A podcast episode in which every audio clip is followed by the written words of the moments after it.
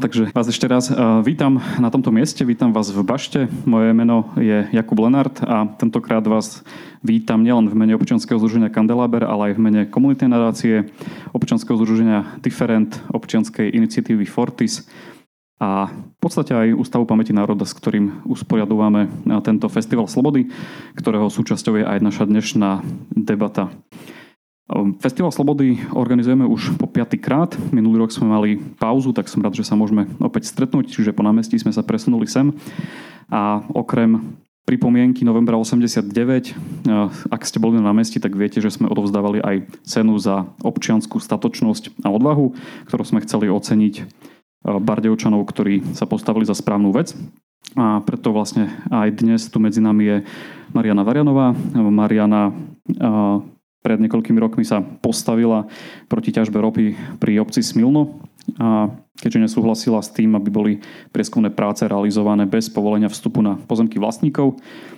A celý jej príbeh si môžete prečítať na námestí, kde sú aj fotografie, archívne fotografie z novembra 89. No a spolu s nami je tu taktiež aj Jozef Jarina ako zástupca e, komunity nadácie a iniciatívy Fortis.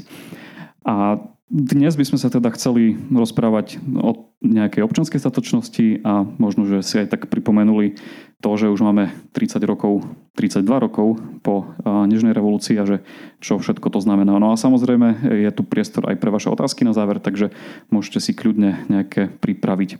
Takže prvá otázka takto na úvod je, že ako sme naložili s tou slobodou, ktorú sme pred tými 32 rokmi vyštrngali na námestiach. Teda ja som tam nebol, ale, ale vy ste tam zjavne boli. Minimálne Jozef určite. Tak e, ako sme naložili s tou, s tou slobodou, ktorú si pripomíname práve dnes? Takže, hej, príjemný dobrý večer. Želám. E, chcel som byť radšej tam, aj som tak plánoval, že si to tak vychutnám z pozície diváka, ale vlastne e, suplujem tu BTVčkárov, ktorí vlastne nie sú zaočkovaní. Tak eh, no, myslím si, že veľmi tu platí to, čo sme v, počuli od eh, študentky, ktorá citovala prezidenta Masarika, že demokraciu by sme mali, už len teraz demokratov. No a v podstate aj eh, to poslanie občianskej iniciatívy Fortis podporujeme občianskú statočnosť, je v podstate o tom. Hej že tak, jak ja som vlastne v tom mojom krátkom príhovore uviedol, že vlastne tá demokracia si vyžaduje v podstate občanov, lebo ináč to sa nedá. Hej. Čiže keď sa tak zamyslíte nad tým, tak žiadny režim nepotrebuje občanov, stačí len vlastne poslušných obyvateľov a, a, ale demokracia sa nedá takto udržiavať a pestovať a, a rozvíjať pokiaľ nemá uvedomelých e, aktívnych e, občanov, čiže tých obyvateľov aktívnych, ktorí rozumejú tomu tej hre. Lebo vlastne tá demokracia to je v podstate spôsob hry, ktorá je ponechaná práve na občanov. Hej? A tí politici ozaj majú vlastne nás uh, viac menej počúvať a, a, a načúvať a, a robiť to, čo od nich chceme, lebo však oni od nás závisia.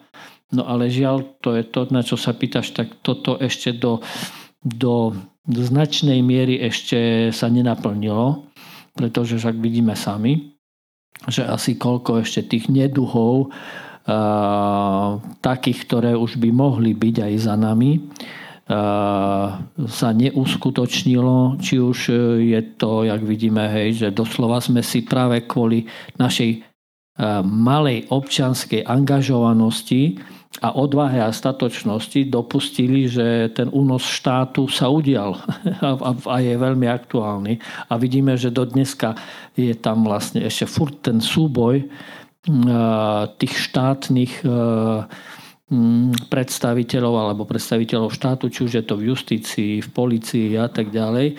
Od, a počnú samozrejme od politikov, ktorí už teraz, hej, niektorí z nich sú podozriví, že zos, zosnovali zločineckú skupinu, hej, politici, hej, a na čele s týmito podnikateľmi. A, takže to je otrasné, ale to svedčí práve o nás, že sme sa slabo zhostili toho. Zatiaľ toľko. Tak ja si len plynule nadviažem na to, že áno, súhlas. demokraciu, máme ešte demokratov, no asi treba hľadať tú príčinu, že prečo nemáme demokratov, tak e, ja sa asi stotožňujem s tým názorom, ktorý hovorí, že demokracia a sloboda to nie je komfortný stav. Hej, že to je úplne prudko existenciálna vec, ktorá znamená, že keď sa ráno zobudím, kým večer idem spať, tak som v kuse v strese, mám nejaké úzkosti, mám nejaké napätia, pretože sa stále musím rozhodovať a ľudia sa strašne neradi rozhodujú ľudia majú radi, keď to niekto za nich robí. Hej. Čiže to sú tí potom ľudia, ktorí nás ovládajú, pretože im to dovolíme, pretože sme buď pohodlní, alebo máme strach ako bonus ešte k tomu. Čiže ako sme naložili so slobodou? No, mám taký pocit, že sme aj pekne naložili. Čiže to je ako v tej rozprávke, že princi zobral princeznu a žili šťastne, až kým nepomreli. Hej, taká je predstava si ľudí väčšinou, že teda Niekto to za nás vybojoval v 89. No a teraz máme soci, teda máme kapitalizmus, zbavili sme sa sociku, tak už si ako žijeme, super, ale to nie je tak. Že vlastne ja si myslím, že sloboda a demokracia to sú to, to je príšerný stav, pokiaľ naozaj človek autenticky chce slobodne žiť, tak on nemá komfort. On, on nie je v pohode. To nie je ako, že lážo plážo, že to je naozaj ťažká vec a ľudia nemajú radi ťažké veci. A teraz, že ako z toho von? Že jak, jak, im, jak im povedať, že ľudia trpíte, my vieme, ale to je normálne. Tak to je. To je normálny stav, keď trpíte. Jednoducho musíme makať, keď chceme mať slobodu a demokraciu. Čiže musíme niečo spraviť, aby to pochopilo čo najviac ľudí, že to tak je. Presne to je moja druhá otázka. Že obidva ste boli tak trošku no, jednak aj seba kriticky, ale tak kriticky voči nám všetkým, že musíme sa starať o tú demokraciu, tak to je tá druhá otázka, že čo môžeme robiť preto, aby sme tu budovali demokraciu a občianskú spoločnosť. Čo môžeme robiť my? bežní občania?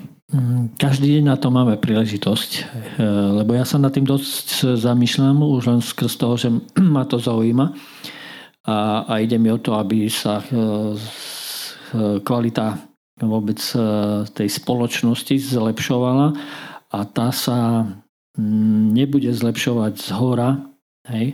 Z hora môžu byť len dané podmienky. Hej. Tak ako povedzme pravidlá hry. Áno, dobre, niekto stanovil hore, ako sa hraje futbal, alebo ako sa hraje kaďaká iná eh, hra, či už spoločenská, športová a tak ďalej. Ale už potom, ako kvalitne na tom ihrisku sa bude hrať, a či to je, stojí za to alebo nie, to už sú potom tí aktéri. A tí aktéri sme tam my, ľudia, aj občania, a my vlastne každý deň máme príležitosť e, e, premeniť ten deň, e, tú našu komunitu, v ktorej žijeme, alebo ten kolektív, kde pracujeme. A, a nakoniec z toho všetkého sa skladá celá spoločnosť.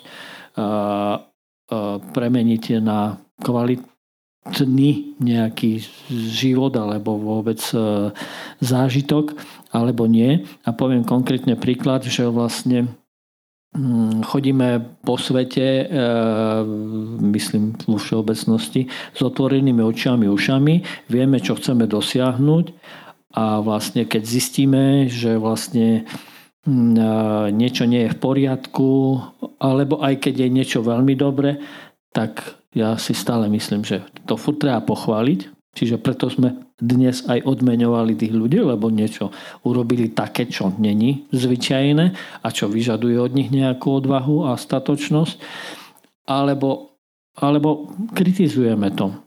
Ja pripomeniem len na, na záver jedno, veľmi stručne jeden, jeden e, rozhovor v rozhlase slovenskom pred pár rokmi, e, kde vlastne debatovali o, justícii, o stave justície u nás a mali tam aj holandskú sudkyňu v tej debate v slovenskom rozhlase a keď e, rozoberali problém, že u nás nejaký sudca veľakrát pochybil a stále je na slobode a tak ďalej a že sa to nerieši alebo odsúva ten jeho prešľap, tak e, keď sa spýtali holandskej sudkyne, že vlastne Mm, ako u nich, alebo či, pame, či pozná nejaký prípad podobný u nich v Holandsku. Ona povedala, že nie, ale vie si predstaviť, že keby sa niečo také stalo, tak v prvom rade ten sudca, ktorý pochybil, tak je hneď vyhodený z tej kancelárie, ktorý, ktorú zdieľa s inými kolegami. proste oni ho hneď vypudia. A ja si myslím, že presne tam je ten pes zakopaný, ako má vyzerať zdravá spoločnosť. Proste nedovolí už ten mikrosvet, hej, ten najbližší, hej, sa e, nejak nekorektne správať tomu jedincovi. Lebo my sme kde si tak máme v sebe zakorenené, že čakáme stále na inštitucionálnu spravodlivosť. Hej, však počkaj, však vlastne nejaký policajt alebo nejaký, niekto si ťa všimne z tej verejnej správy a, a oni ti dajú. Hej. Čiže to nie, to my, my sa musíme postarať o, tak, o takého nespratníka napríklad a tam je ten pes zakopaný. No, volá sa to ex officio, to je vlastne to konanie úradu, že keby som bola v pozícii úradu, tak vlastne mám konať bez toho, aby ma niekto upozornil na to, že mám konať. Čiže ex ofo, ex officio, to je taký právnický termín, ktorý hovorí, že áno, nečakaj na podnet. Tak ja som nečakala. Niečo sa stalo, niekto ma upozornil, tak v zmysle toho, že dobre, to, totiž rozhodujúca informácia, teda rozhodujúca vec pre mňa je, že či mám nejakú informáciu. Keď mám nejakú informáciu, tak už nastávajú tie tlaky existenciálne, že s tou informáciou musíš nejak naložiť, musíš k nej zaujať nejaký postoj, tak v prípade, že mám informáciu, že niekto sa ti tlačí do dediny a dejú sa tam nejaké veci, ktoré sa nemajú, tak aspoň môj typ osobnosti jednoducho si povie, tak a teraz musíš prijať nejaké rozhodnutie. Obidve budú zlé, bude to náročné, ani s jedným nebudeš 100% spokojná, nebudeš spať, či sa rozhodneš tak alebo tak, ale niečo budeš musieť spraviť. No a teraz spravíš. Hej. To znamená z nejakého vlastného proaktívneho popudu sa niečo udeje. No a niekedy sa deje 5 rokov v kuse napríklad. V mojom prípade ešte nemám pocit, že je koniec. Čiže áno, to sú také rizika, že potom samozrejme sa vám zmení život na základe toho, no ale však aspoň viem, že žijem, že? Čiže prečo nie? Môže to byť aj tak. Čiže ja som, ja som spokojná so svojím rozhodnutím byť aktivista. Vrele to doporučujem každému, kto by si to chcel vyskúšať. Je to výborná vec človek sa oťuká z oceli. Takže ne, nemôžem rozhodovať za nikoho, ale odporúčam vám to vyskúšať, pokiaľ sú tu také le, le, Len treba prejsť s tými všetkými prekážkami. Jo, samozrejme, prvý, prvých 5 rokov je najťažších, tak áno. Ale potom to už ide samo. V podstate však vidíte, pred dvomi roky som tu sedela, hlasa mi triasol a dneska aká frajerka. Všetko funguje. Mám. No tak tu na stole máme takúto uh, krychlu, som chcel povedať. Uh, takýto kváder drevený uh, s štilizovanou hlavou Rittera Rolanda, jeho prilbou. No, toto je vlastne ocenenie, ktoré sme dali uh, aj tebe, Mariana. Tak uh, Ďakujem. To len tak som chcel uviezť, aby to ľudia vedeli, že čo pekné máme na stole, ale na to nadviažem, že, že prečo si to urobila? Prečo čo? Prečo si sa postavila proti... Proti tej rope. No to, proti, to je tá informácia. To, hovorím, že to... Ja tvrdím, že dobrovoľný postoj mení všetko. Čiže sú ľudia, ktorí, to dneska máte tému očkovania napríklad, čiže sú ľudia, ktorí si povedia, aj teraz si hovoria, kým na mňa netlačia nič, nemusím robiť.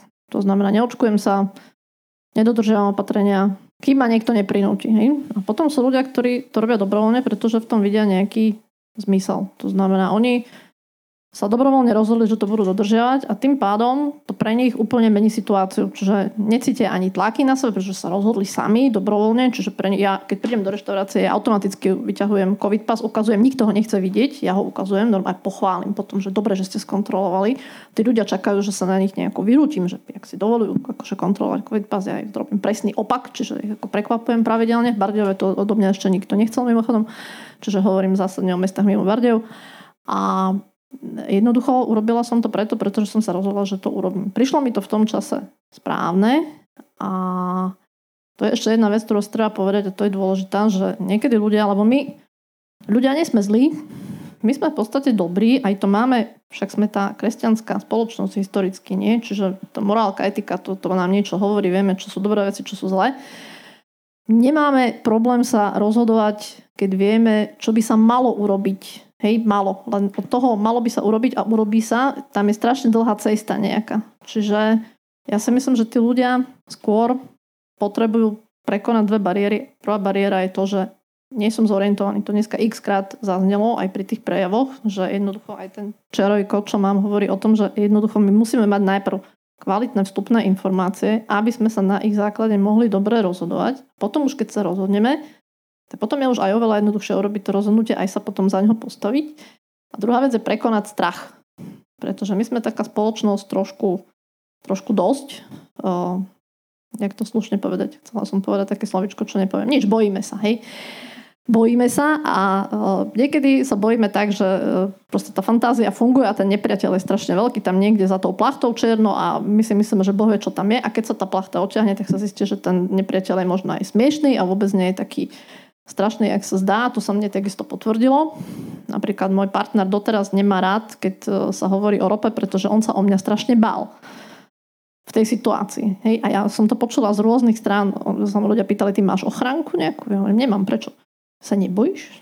Ja, keďže som mala tie informácie práve, hovorím, nebojím sa, mala by som sa, no to nie. Ako to tak vyzerá, ako že ty si tam samučka, hej, a teraz všetky tie, a ty nevieš, akí mafiáni sú to a či da komu stojíš za to, že by na teba niekde tam ťa prešlo auto alebo tak, alebo nie. A ja som sa nebála, lebo ja som v tom bola namočená a ja som mala tie informácie a ja som necítila nejaký strach, pretože mi to tie informácie mi nedávali ten pocit strachu. Ale napríklad môj partner, som hovorila, dneska beriem cenu, príď, príď ku mne, preberám cenu, nejdem. Hovorí, on je na to alergický doteraz. Pretože on sa o mňa tak bál, že keď sa povie ropa, tak on sa normálne otočí, zapchá si uši a odchádza. Nie, on má taký, má, jak to sa to je, trauma, nie? Že má normálne traumu z toho, pretože ten strach, ktorý o mňa mal, u neho jednoducho je zažratý, zapísaný a nejde cez to vlak, nebude sa zúčastňovať takýchto vecí. Ja hovorím, keby si tam bol so mnou, tak by si vedel, že to nie je také strašné, ale keďže ty tam nebol, tak samozrejme si to namýšľaš. No a toto si myslím, že funguje medzi ľuďmi, že niekedy ako keby aj by sme dačo spravili, lebo vieme, že treba spraviť, ale si hovorím, a čo keď sa mi niečo stane? A čo keď toto, čo keď... No, proste naberete odvahu. Ako není na to iná rada. Musíš sa tomu strachu takto pozrieť normálne, tu sa dívaj a zistíš, že možno sa s ním dá aj porozprávať, že to nie je také hrozné. Celkom milí boli tí ropáci nakoniec niekedy. Takže tak by som povedal. Takže cedu nebudete mať v obývačke, hej, vyloženú? Ja neviem. Ja mu to ukážem a čo ja viem, tak on to offerfly samozrejme, že No, ale my to vieme, hej, to je náš rituál a my tomu rozumieme doma, takže e, ja to niekde postavím a uvidím, budem pozorovať reakcie, čo sa stane. Prečo, prečo sa bojíme vlastne? To je taká podotázka ešte k tomu. Môže kľudne aj Jozef, ak te k tomu niečo napadne. Ja, ja chcem dodať ku Mariane, že no a naša úloha je práve takýchto ľudí nejak zviditeľňovať a chváliť. A chváliť ich takto, kde sa dá verejne.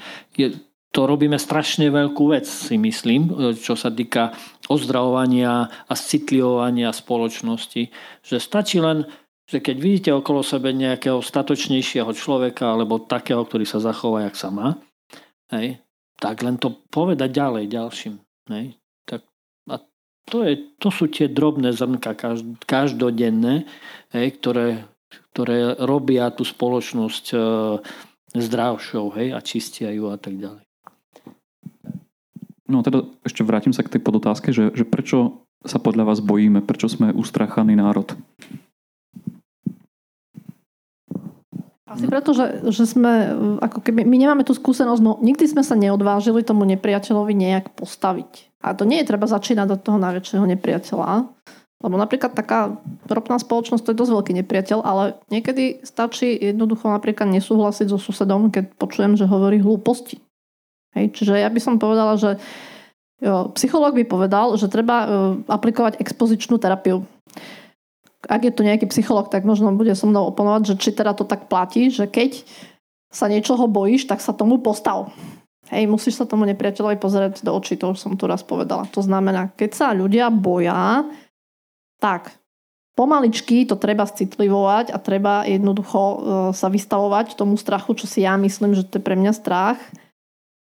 A napríklad aj také fakt nenápadné veci, že máme kupu ľudí, počujem to x krát okolo seba, že prestal som sa s tými ľuďmi stretávať, pretože sa s nimi nedá rozprávať už, hej, v tejto chvíli. Očkovanie 50 na 50 a tak ďalej.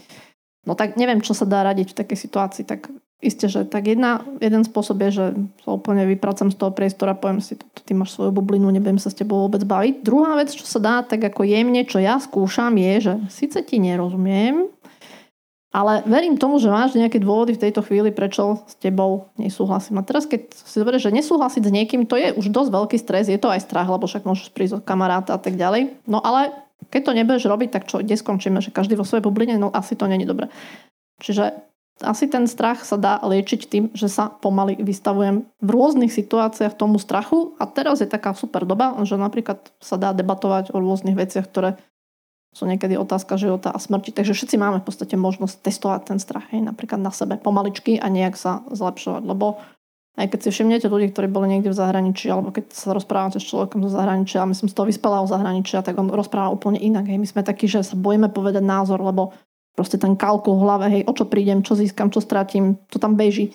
No jasné, že to, to už je strach, samozrejme, lebo už sa o niečo bojím. Čiže keď počúvam takého človeka, on to hovorí úplne prirodzene, normálne, lebo on je zo spoločnosti, kde sa proste slušne konfrontuje úplne bežne. A my napríklad toto vôbec nemáme zažité.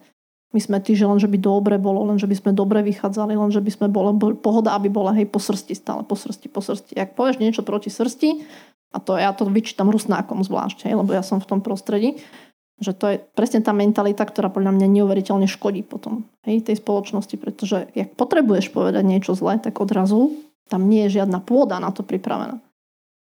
A aj by si dobre poradil, hej, to je napríklad otázka, napríklad, e, neviem ako to máte tu, ale ja som v prostredí, kde sú tie cirkvy, napríklad greokatolíci, pravoslávni, napríklad pravoslavnej cerkvi, že by niekto povedal nahlas, že očkuj sa neexistuje, hej, pretože nikto mu nepríde do kostola. Pretože oni nie sú tí, ktorí proste majú nejak kritickú debatu úplne zavedenú medzi sebou. Hej? Už sa to potom zlepšuje smerom cez tých grego katolikom, ale takto to funguje. Čiže ja by som povedala, že no, to také vystavovanie sa, trénovať strach, trénovať boj proti strachu. Jozef, prečo sme ustrachaní? Veľmi dobre to povedala Mariana, lebo vlastne podobné nejaké skúsenosti, aj keď troši linku ďalej žijem od práve takéto Eh, prostredia, ale mám trošku podobné skúsenosti, čiže presne takto je. A že, eh, pardon, otázka, že... Že prečo, prečo sme takí ustrachaní, no? Prečo sa bojíme? No, tak možno len tak, keď si premietneme trošku históriu do, dozadu, tak vlastne hm, bolo možno viacej statočných na našom území, ale, ale keď len si zoberieme 20. storočie, tak dosť tých uh, takých povedzme pogromov alebo podobných uh, situácií uh, celospoločenských sme zažili. A keď sa tak zamyslíme nad tým, tak žiaľ asi to skôr je práve v prospech tých, ktorí vlastne rýchlo sa pridali k tým mocnejším a vlastne mali ten pocit, že sa im to oplatilo. Aj keď to furt bolo len dočasné, ale dočasné vieme či už to bolo 20 rokov e, v e, týchto e, ruských alebo sovietských vojsk u nás, alebo 40 rokov komunizmu, aj predtým vlastne pár rokov slovenského štátu. No a všetky tie veci vlastne stále tam boli prenasledovaní alebo nejakým spôsobom na to doplatili. Stále tí takí práve odvážnejší ľudia, ktorí sa nebali, ale nakoniec ich buď zlomili, ale, alebo tí ďalší potom, jak videli, že, že asi mm, ide tu o život doslova, tak povedzme, hej, buď stichli, alebo aj ušli do, do iných krajín. Takže si myslím, že toto dosť veľa spravilo, ale bolo by dobre na čase vlastne e, tak, ako Mariana aj povedala, proste trénovať ten strach, teda eliminovať ho práve tým, že, že tu sa postavím trošku, tu sa ozvem, tam sa ozvem, kde cítim, že vlastne je nejaká skrivodlivosť a, a dá sa to vytrenovať. Tiež si myslím, že trošku mám s tým skúsenosť že nebať sa a tak, jak tiež vlastne si spomínala, že, že často si myslíme a to je moja taká osobná filozofia je, že, že ten povedzme, ja neviem, vyššie postavený, myslím takto vo verejnej správe, alebo ja neviem, lebo teraz nehovoríme o nejakých firemných týchto hierarchiách, ale v spoločenských spoločnosti, tak práve, že však on nám má slúžiť. Hej. Čiže ja nemám mať čo pred ním e, nejaký strach. Hej. Rešpektovať ho môžem, keď viem a cítim, že áno, rozumne vlastne sa správa má nejakú moju dôveru, ale to neznamená, že sa ho mám obávať. Vôbec nie. Hej. A fur stojí za to o, vlastne upozorniť alebo neobávať sa a, a aj keď viem, že vlastne možno mi dočasne to strpčí život, však vidíme na našich ocenených, ale, ale stále to je našťastie v živote e, tak zariadené, že, že to není dlhodobo. Hej. Stále vlastne tá nejaká, jak sa vraví, že pravda alebo spravodlivosť potom vyjde na povrch. No len niekedy je to dlhá doba. Ale len sa vrátim naspäť, že, že ten strach máme veľa povedzme tých mm, dôkazov alebo podnetov a príč, e, príčin, e, prečo v nás je z minulosti. Ale si myslím, že mm, veľmi sa mi páči ten slogan e, skupiny za slušné Slovensko, že my sme tí, na ktorých sme čakali. Takže vlastne stále to začať od seba a aby tie, tie naše decka a naši, naši potom e, vnúci sa mali trošku lepšie, ale hlavne, aby videli v nás nejaké vzory, lebo však to furt bude treba e, zápasiť o, o slobodu, o demokraciu, o tú, o tú takú zdravú spoločnosť. No ja ešte dodám k tomu, čo si povedal, že to dlho trvá, kým sa, e, že síce dlho trvá, ale raz to príde, že sa vlastne tí ako keby demokrati dostanú do väčšiny. No ja si myslím, že čím viac ľudí sa postaví naraz, tým rýchlejšie sa to stane.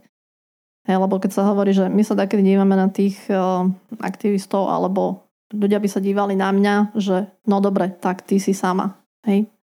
Ale sa, samému je smutno. No tak ja môžem povedať, že keby sa postavilo viac ľudí vedľa mňa rýchlejšie, ako keby, no tak samozrejme aj tá klíma sa rýchlejšie zmení. Čiže dôležité je dostať sa do prevahy a zatiaľ my, bohužiaľ, na Slovensku síce sme v, v kritickom množstve, ale rozhodne nie v prevahe. Čiže veľmi dôležité je vyhľadávať situácie, keď e, sa dá tá občianská spoločnosť budovať spolu. To znamená, čím viac ľudí a hlavne neviesť tie e, kultúrne vojny rôzne. Hej, že ako keby e, ten vyšší cieľ by to mal prekonať. Ja som sa napríklad, neviem koľko z vás bolo na papeža napríklad. Boli, boli ste niekto na papeža sa pozrieť na živo v Prešove? Boli ste nebodaj aj... Ja ešte na toho predchádzajúce. Boli ste nebodaj aj dobrovoľníci niektorí? Ja som sa prihlásil ako dobrovoľník na pápeža. Keď som to povedala doma, to bola také reakcie, čo? Ty, najväčší pohľad v dedine, sa prihlásila na pápeža. Tak ja hovorím, tak jasné, však ja som tam síce bola ako civil, Nebolo to také, že idem sa dotknúť rúcha pápežovho, ale hovorím si, ja som varila tej myšlienke, že jak proste sú tie, tie, tie dezinformácie, tá nenávisť na internete, to všetko, že ten príchod pápeža môže na 4 dní urobiť Vianoce na Slovensku, je, že to proste stichne, že tá pozornosť sa niekde presmeruje. Hovorím si, ja síce nie som vymetač kostolov, ale proste tá myšlienka sa mi páčila. Pani prezidentka ho pozvala, on prišiel, to sympatiák, má tu moc proste tých ľudí trošku akože presmerovať niekam. Mám na to? Mám niečo? Viem niečo? Pomôžem. A ešte mám to šťastie, že som sledovala správy a teraz z Prešova chodili také tie informácie, že stále málo dobrovoľníkov. Potrebujú 1200, nemajú. Jeden deň, druhý deň. No, už sa to trošku zlepšilo, ale furt málo. Ja sa hovorím, počkám, keď tam bude 20, bude im teda, a potom sa prihlásim. A ten deň prišiel.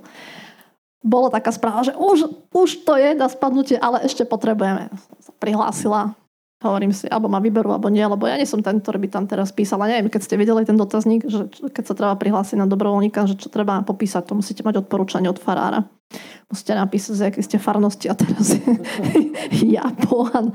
Akože čo som napísala, že no, Mňa podporil pán Babiak, pretože sme mali uh, kauzu ropy a mali sme petíciu a pán Babiak nás podporil a tá petícia bola v kostoloch sa podpisovala. To som tam napísala. Si, alebo ma vyberú, alebo ma nevyberú.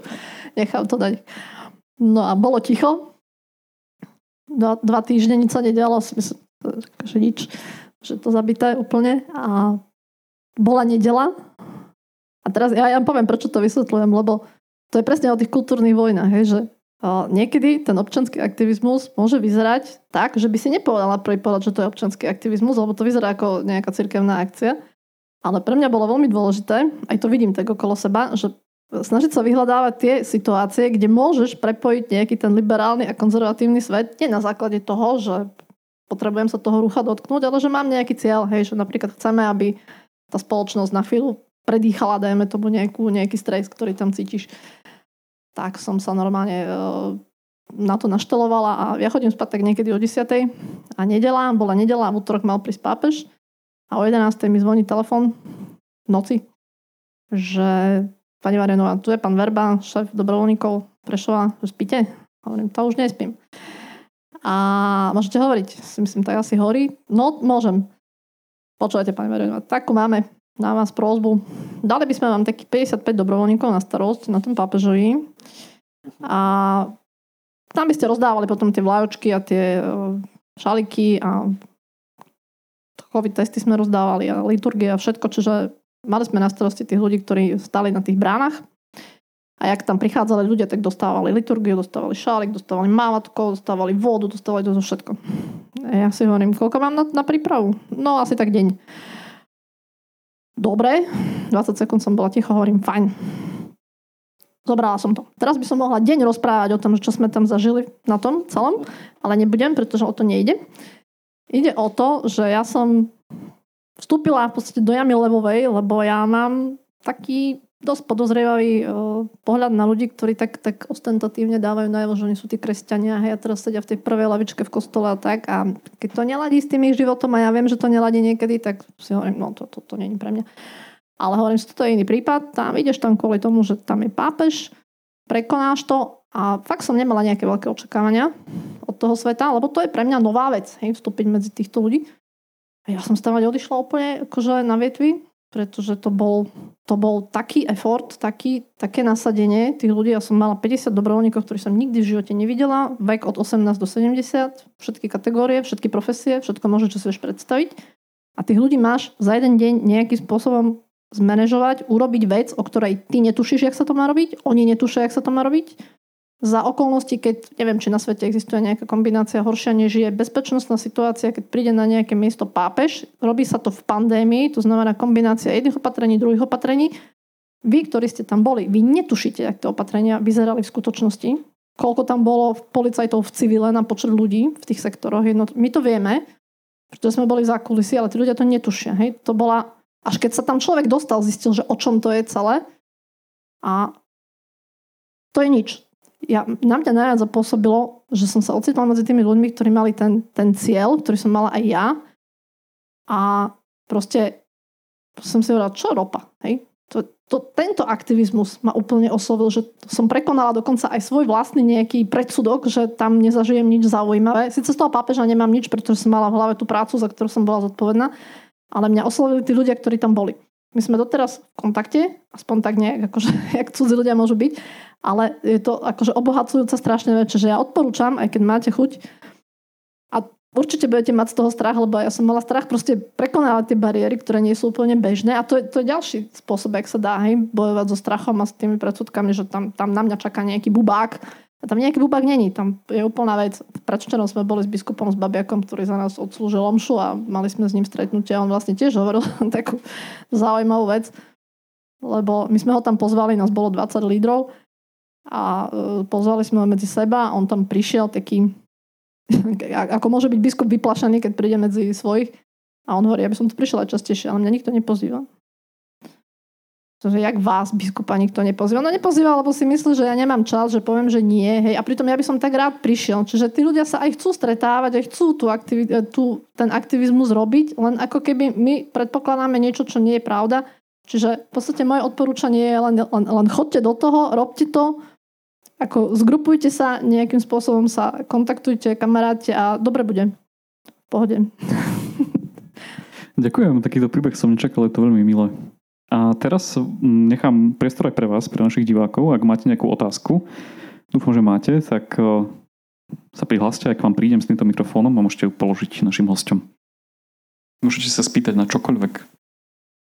Sa aj podeliť také čo ja, kým, kým dospejem k nejakej otázke, by som chcel uh, sa trošku podeliť so svojimi dojmami. Nielen z dnešnej uh, tej spomienkovej udalosti, ktorá tam bola, ale aj s uh, nejakými takými životnými skúsenostiami, ktoré mám po posledných troch mesiacoch, po čase, ktorý som strávil vonku v zahraničí a sme sa vrátili, sme teraz asi 3 mm, mesiace. A to moje pozorovanie je Začnem úplne takým triviálnym, triviálnou vecou, ktorá možno, že hovorí aj o tom, o tej statočnosti, o tom občianskom postoji. moja dcera príde zo školy a ináč narodila sa preč, že nikdy nebola v súčasnom školskom systéme. Príde zo školy a hovorí, vieš čo, oci, oni tam opisujú na písomkách. Oni tam majú ťaháky a oni, písa, a oni tam uh, píšu si ako tie... Hej? Čiže po 32 rokoch od revolúcie naši učitelia neboli schopní naučiť uh, žiakov, že opisovanie je v podstate nejaké um, klamanie alebo uh, no klamanie to nazvem, hej, lebo proste, že je to jedna, jedna skúsenosť. Potom ďalšia skúsenosť, ktorú som uh, zažil akože nedávno je, keď mi uh, by som povedal, že taký významnejší človek v samozpráve hovorí, že nejaké veci, ale potom mi povie na záver, vieš čo, ale to nikdy nemôžem povedať verejne, lebo by som prišiel o prácu. Hej.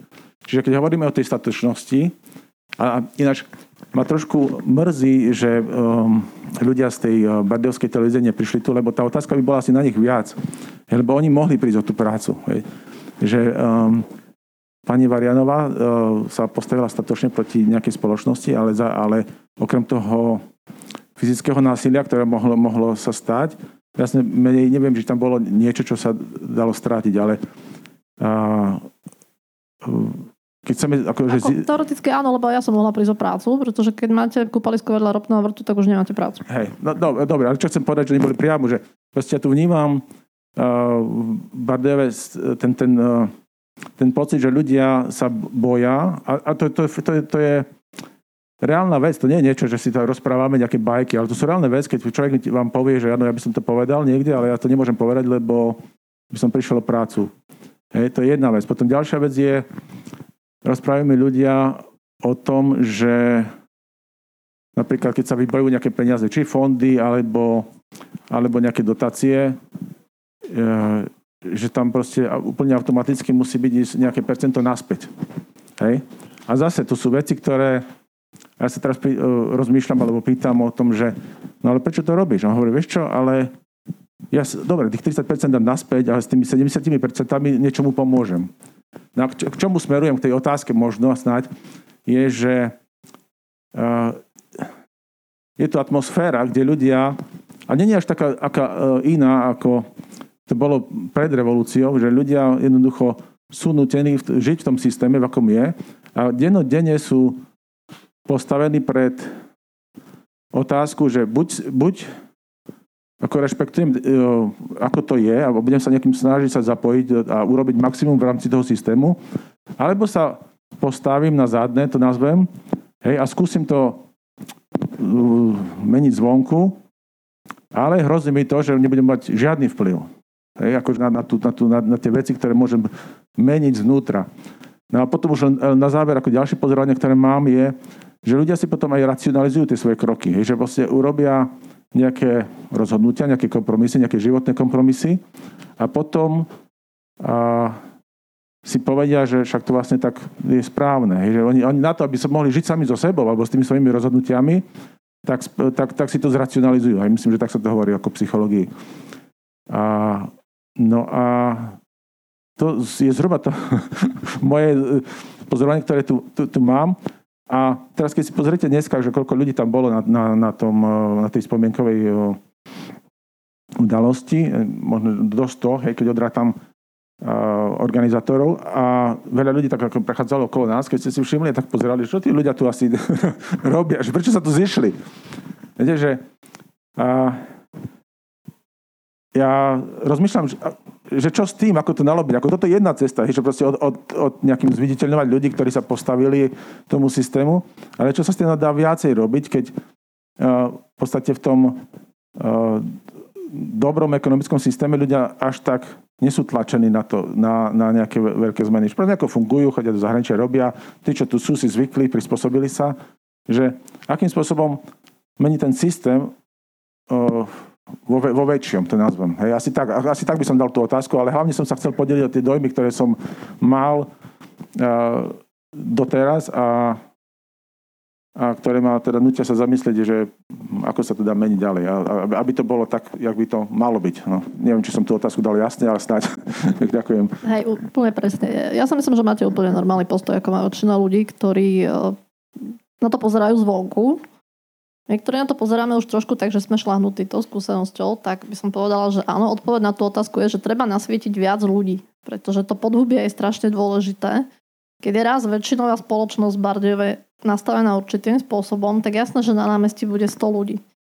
Tí 100, ľudia, e, tých 100 ľudí robí neskutočnú prácu, aj mentálnu, aj fyzickú, že tam príde. Hej, to sú ľudia, ktorí sú úplne celý život nastavení nejakým spôsobom inak a pre nich je to asi normálne, oni to asi ani veľmi neriešia. Proste samozrejme vec na svete 17. november idem tam. Ale to, že e, tí ostatní majú tiež možnosť voľby, to je druhý fakt. Hej, čiže to, čo vy hovoríte, vy v podstate opisujete korupčné praktiky a takéto veci, to znamená všetky tie neduhy, s ktorými sa my normálne boríme. A áno, človek má vždy možnosť voľný, voľby. Môže si zvoliť konformný spôsob, to znamená prispôsobím sa tomu, čo robí väčšina. Dá sa, na to, dá sa to zracionalizovať aj tak, že dám 30% korupčne a 70% urobím šlachetnú, najšlachetnejšiu vec na svete, ale potom už je to asi etická otázka, že či toto či ten účel svetí prostriedky alebo nie. Ja si myslím, že skôr nie. Pretože keď sa nad tým zamyslíte, tak tých 70% sa dá získať, alebo tie peniaze vo výške 70% sa asi dajú získať aj nejak poctivejšie než práve týmto spôsobom. A ten, to, že máte na svedomí korupciu, podľa mňa s tým už budete žiť a to na vás bude nejakým spôsobom vplyvať. Takže ja by som touto cestou nešla. Ja by som... Jasné. Ja hovorím čisto teoreticky, vôbec to neberme teraz tak nejak osobne. Len keby taká situácia nastala, aby som sa postavila takto.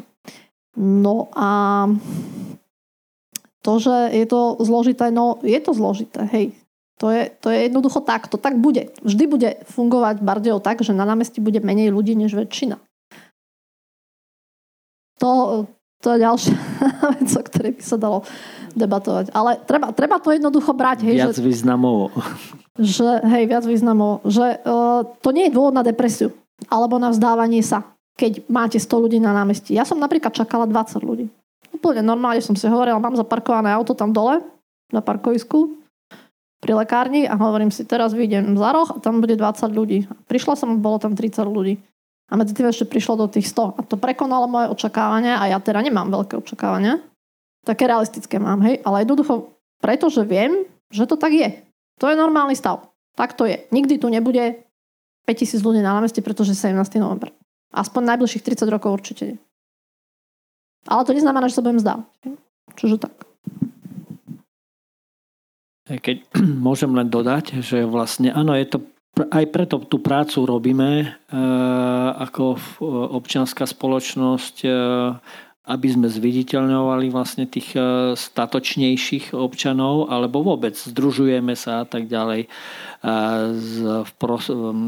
a robíme také verejno prospešné veci aby samozrejme sme zvyšovali počty tých ľudí, ktorí vlastne zaujímajú veci aj verejné a uvedomujú si, že vlastne môžu niečo zo svojej pozície, z pozície občana alebo vôbec zamestnanca nejakého urobiť niečo prospešné hej, a, a, a ozdraviť spoločnosť.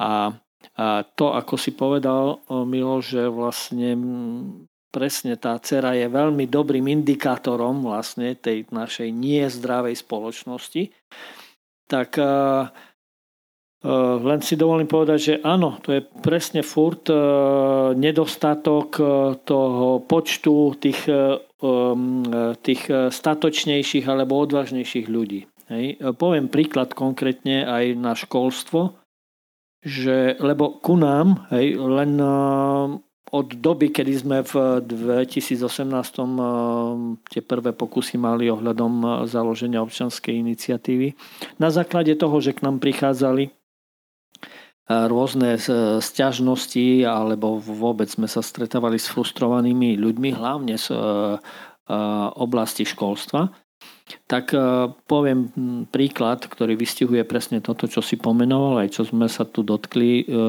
predtým že vlastne veľký neduch e, je v školstve ten, že vlastne mm, je tam veľmi na meter štvorcový, keď to poviem, e, málo nejakých odvážnych alebo vnútorne slobodných ľudí. Tak, hej, že, len si všimnite, hej, ja už som tu asi raz minimálne poukazoval na to, že keď e, ja to sledujem, lebo bol som dosť často v nejakej rade školy uh, strednej a som aj doma u nás v Raslaviciach v rade školy základnej a a vlastne sledujem e, to dianie trošku e, v, tom, v, v tomto smere a, a tu už niekoľko rokov e, nemal kandidát na riaditeľa spolu teda toho konkurenta, alebo jak to nazvať, aj protikandidáta.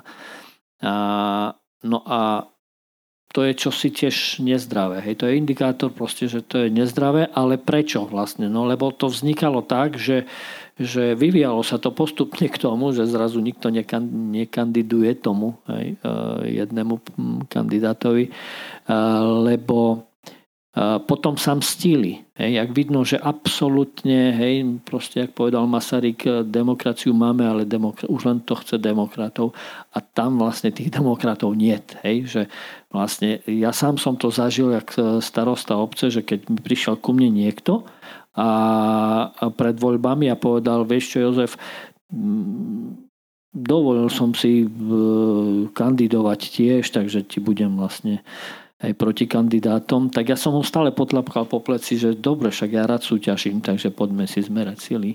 Hej? Lebo tak som to považoval za, za práve prirodzené, že áno, niekto chce ísť, tak samozrejme poď. Však to neznamená, že zrazu ma ohrozuješ na mojej existencii, ale žiaľ vlastne presne je tu dosť veľa príkladov konkrétnych v Bardiove rovno, ale nie len Bardejove, že vlastne to berú tí kandidáti, aj toho protikandidáta proste ho ohrozuje a neviem na čom.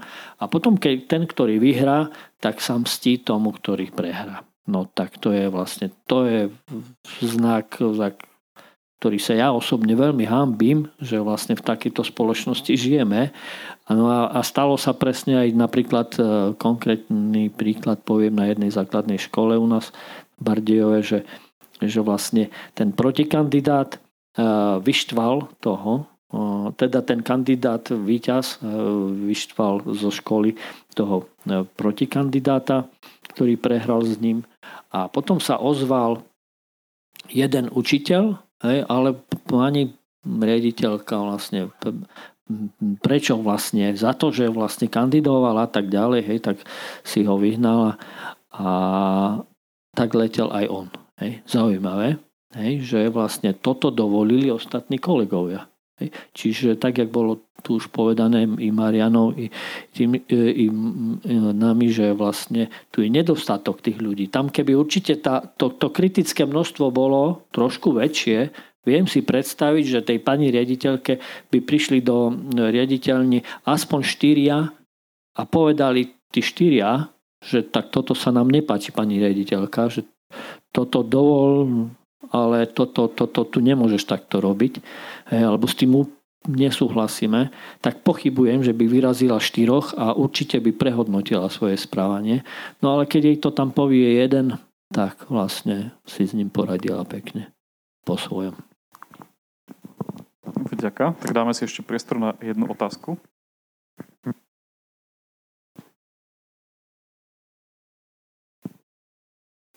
Ďakujem. Ja by som rád počul od spoludiskutujúcich jeden prípad v ich živote alebo v práci, v kariére, keď si uvedomili po tej situácii, ktorá sa práve odohrala, že nemali byť ticho, ale keď tá situácia prebiehala, tak boli ticho, lebo si uvedomovali, že mohli o niečo prísť v tej situácii. Ďakujem.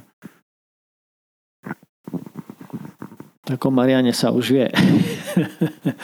A... No, tak, tak situácia asi je viac. Ja si spomen... Snažím sa si spomenúť takú nejakú, že by bola taká, že fakt markantná. Keď, keď vieš hovor, ja si budem spomínať cieľ. Dobre. Tak prvé, čo som si na čo spomenul, uh, verím, že není to jediná, možno, že si aj spomeniem na viacej, ale vlastne, no bolo to možno pred 4, no viacej asi, možno už 5-6 rokov, uh, kedy vlastne som ostal eh, v, možno okolo, bolo pol šiestej po obede v deň, kedy stredoškoláci Bardejovskí mali po maturách a ešte sa oslavovalo po, po vlastne bol maj a oslavovalo sa po tých terasách, respektíve krčmách bardejovských. A zrazu vlastne mm, z jednej krčmy, na ktorú som videl z okna kancelárie vlastne zrazu vyšiel taký mladík v, v obleku, hej, čiže jedno, jednoznačne maturant. vyšiel a Zig Heil, hej, zaha, zahajloval a pošiel dovnútra. Tak zrazu po nejakých 5 minútach zase, hej, vyšiel vonku zase tak na, na celé námestie. A bolo poloprázdne alebo prázdne. Hej, a zase takto, hej, s veľkým hlasom Zighail. No tak e, keď vyšiel už potom asi tretíkrát, no tak som rýchlo zavolal najprv mestskú policiu, že čo sa deje. A oni mi povedali, no ale uvedomujete si, že to je trestný čin, že chcete ho nahlásiť? No, no ja sám to, to, o, to, o to viac hej, chcem ho nahlásiť. No tak mi povedali, že vlastne, ale odporúčame vás na štátnu policiu. Tak som zavolal na štátnu policiu a to ist, takisto sa správali úplne jak cez kopírak, že vlastne, ale uvedomujete si, že keď nahlásite, tak je to trestný čin? No, samozrejme, že áno, som si to uvedomý. No tak mm, povedali mi, že sú nedaleko na mestia, takže prídu hneď a fakt do, možno do pol minúty tam boli. A ja som im povedal, že im to aj ukážem, alebo teda, že v ktorej krčme.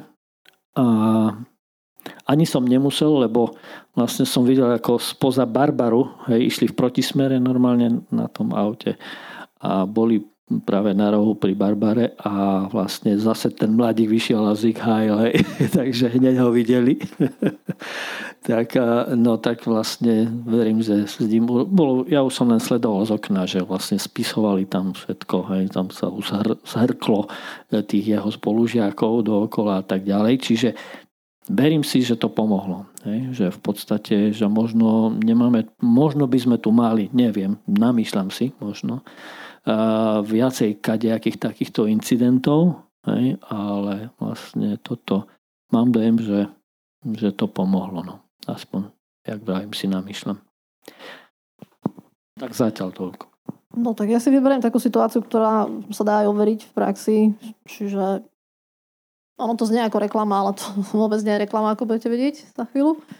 Čiže aj teraz máme takú tému, že samozrejme ľudia sa očkujú a neočkujú. Čiže je celkom odvaha postaviť sa na jednu stranu, tak my tým, že máme kúpalisko lyžiarske vleky, sme ešte v lete vymysleli takú vec, ktorá bola asi dosť prelomová. Bardej, neviem, koľko ľudí to urobilo, mojich kolegov, to znamená, urobili sme zľavu pre očkovaných prístupe na kúpalisko.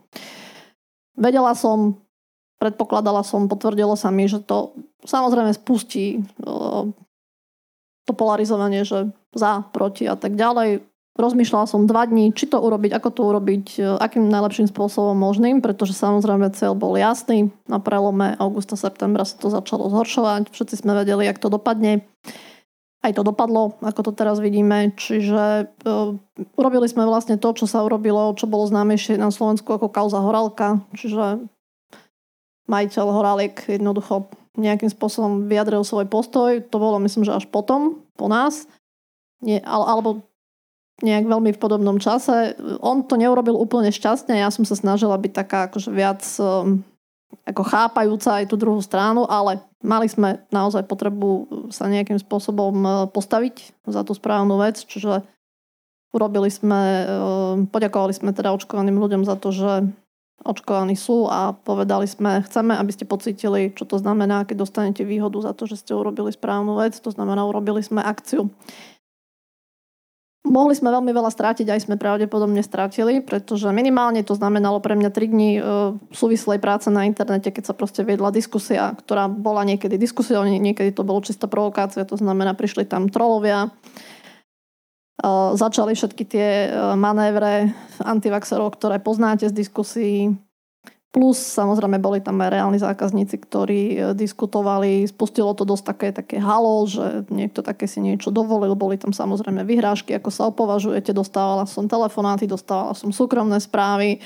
Dostávala som vyhrážky, že zavrite kúpalisko, pretože sa vám niečo stane a tak ďalej. Čiže hľadali sme, kde je ten level, keď dajme tomu, ako sa mi to stalo pri rope, sme mali vyhrážky, že prestrihneme vám lano. To je už vyhrážka, kde musíš informovať policiu, pretože nevieš, či to človek myslí vážne alebo nie. Našťastie v lete sa to nestalo až do takej miery. Nič menej je to odpoveď na vašu otázku, že či sa dá pri vyjadrení postoja, ktorý vy viete, že je správny, o niečo prísť, samozrejme dá sa, ale treba byť opatrný, ale treba samozrejme mať aj svedomie. To znamená, my sme v tomto prípade zaujali stanovisko, aké sme zaujali. Tá zľava vysí doteraz na našej facebookovej stránke. Aj s tou diskusiou samozrejme malo to aj výhody. To znamená, e, keď sme nemali náhodou zákazníkov z Prešova Košic, tak už máme, pretože to zasiahlo ako keby celé, celé východné Slovensko. Máme tam asi 5000 fanúšikov, čo sa to rozšírilo. Čiže malo to aj výhody, získali sme aj nových ľudí, našu korunnú skupinu, ale malo to samozrejme aj nevýhody, pretože urobiť niečo také v Bardejove, lepšie povedané na pomedzi Bardejova, Svinika a Stropková, čo je prvá covidová liga momentálne, čo sa týka prípadov, aj vlastne toho názoru na očkovanie, alebo neočkovanie, lepšie povedané, je to odvaha. Alebo je to teda riziko, do ktorého idete s vedomím, že je to riziko. Takže áno, toto by som zobrala ako príklad. Náš čas tu sa pomaličky naplňa, lebo budeme mať ešte program aj po tejto diskusii. Takže ak máte nejaké otázky ešte na našich eh, hostí, tak kľudne si ich odchytíte, určite vám radi zodpovedajú. Ale otázku takú ešte som si nechal na záver, aby sme skončili tak trochu osobnejšie. Máme taký záver roka 2021, už je polka novembra, tak sa vás opýtam, že aký ste mali rok 2021, tak osobne. Už nechám na vás, aké bulvárne informácie nám poviete. Tak ja sa teším, že vlastne dúfam, že, že dlhodobo, eh, že som stihol na druhý pokus eh, moju operáciu v, tom, eh, v tej covidovej dobe, lebo pred rokom som ju mal mať, ale vlastne začal lockdown, kedy boli oddialené operácie, no tak až presne, presne na deň o 12 mesiacov neskôr som ju absolvoval a tiež e, už e, vlastne z rehabilitačného ma o deň skôr museli pustiť, lebo už zase zatvárali rehabilitačné, takže úplne cvaklo to zase predo mnou, ale z druhej strany som teraz bol. Takže tomu sa teším, no a hlavne jasne si želám, že by som mohol v lepšom zdraví ešte vykonávať tie moje aj koničky, ale aj prácu. No, ja som mala taký rok, ktorý už nechcem zopakovať a poviem aj prečo. Lebo bola som najprv 3 mesiace v lockdowne takom, že poctivom, to znamená, nemali sme zimu, žiadnu zimu.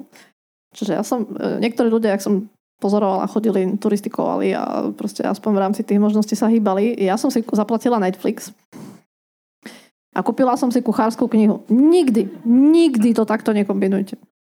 Pretože ja rada várim a povedala som si, no teraz mám čas, tak si vyskúšaš e, medzinárodnú kuchyňu k tomu teda ten Netflix. Uh, skončilo to tak, že som si musela vymeniť šatník komplet, pretože sa nevošla samozrejme do tých vecí po troch mesiacoch. Nie, ako, ja som nikdy v živote nevážila viac ako 49 kg, teraz mám 55,5.